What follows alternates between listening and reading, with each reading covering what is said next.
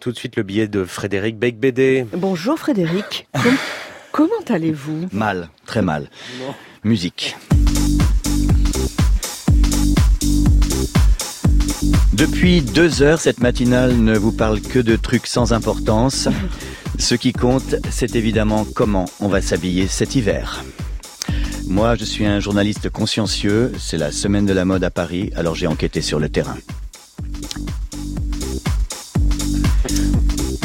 Pour l'instant, c'est Anthony Vaccarello qui m'a le plus épaté avec son défilé Saint-Laurent au pied de la Tour Eiffel, et pas seulement à cause des seins nus, même s'il est vrai qu'ils étaient dardés par le froid. Le défilé Gucci par Alexandro Michele au Palace était spectaculairement plus disco. Bien, parlons un peu des choix textiles maintenant autour de cette table. Sonia euh, porte un chemisier vert bouteille, euh, Saint-Laurent rive gauche, la classe, comme d'habitude. Nicolas Demorand, un t-shirt gris sous un cardigan bleu marine, Non, noir, noir. vous êtes daltonien. C'est sans risque. Hein, euh. Ouais, j'ai assuré ce matin. Quand je vous regarde, j'ai l'impression d'être en 2017. Augustin Trapenard euh, en jean t-shirt, euh, pareil, c'est pas la grande innovation, mais c'est c'est le même cardigan que Nicolas. Vous, vous, vous les achetez en gros?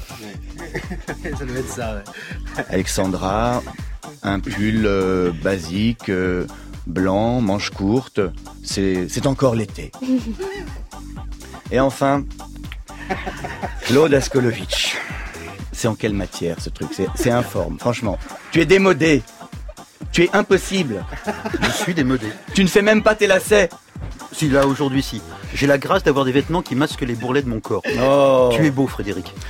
La Fashion Week, oui, c'est un truc fasciste. Je l'ai dit, écrit et même filmé. Et pourtant, ces dix jours de défilé sur fond de toxicomanie mondaine sont la vitrine de l'industrie qui rapporte le plus à la France, le luxe. Vous croyez que l'image de notre nation, c'est liberté, égalité, fraternité? You are so funny Pour le reste du monde, la France, ce sont avant tout des hit robes, des hit boucles d'oreilles, des fuck me shoes et des hit bags. C'est seulement depuis une dizaine d'années que la Paris Fashion Week est devenue un événement plus important que le G20.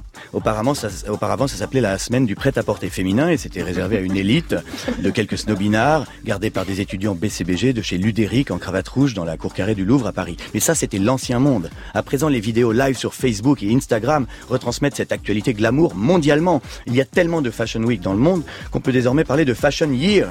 Milan, Londres, New York, Moscou, Dubaï, Shanghai. La mode ne s'arrête plus de tourner 24 heures sur 24, comme la finance. J'en perds ma voix.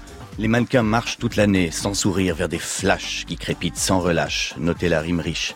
Il y a longtemps que ces filles ne voient plus la réalité derrière les phosphènes. Il faut être stylé sur les cinq continents. Sinon t'es laid, t'es pauvre, t'existes pas. Mais t'es qui? Mais dégage Oui, c'est injuste. Et pourtant personne ne se révolte. Parce que cette oppression nous séduit. Nous sommes des cibles consentantes, des masochistes de la mode. C'est un esclavage sexy.